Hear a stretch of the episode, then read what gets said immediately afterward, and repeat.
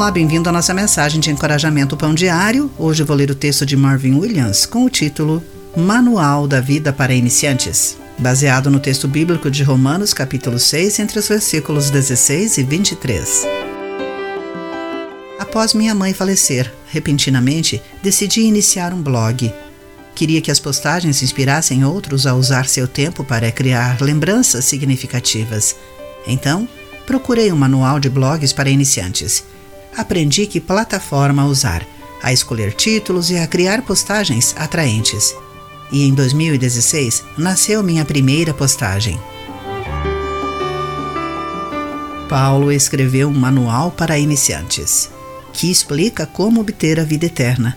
Em Romanos, capítulo 6, entre os versículos 16 e 18, ele contrasta o fato de que nascemos rebeldes a Deus, pecadores, com a verdade de que Jesus pode nos livrar do pecado.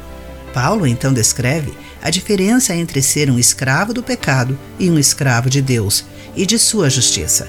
Ele afirma também que o salário do pecado é a morte, mas a dádiva de Deus é a vida eterna.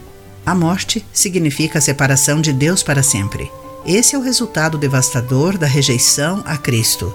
Mas Deus nos ofereceu uma dádiva em Jesus, uma nova vida. É o tipo de vida que começa na terra e continua para sempre no céu. O Manual da Vida Eterna para iniciantes, que Paulo nos apresenta, traz duas escolhas: o pecado que leva à morte ou a dádiva de Jesus que leva à vida eterna.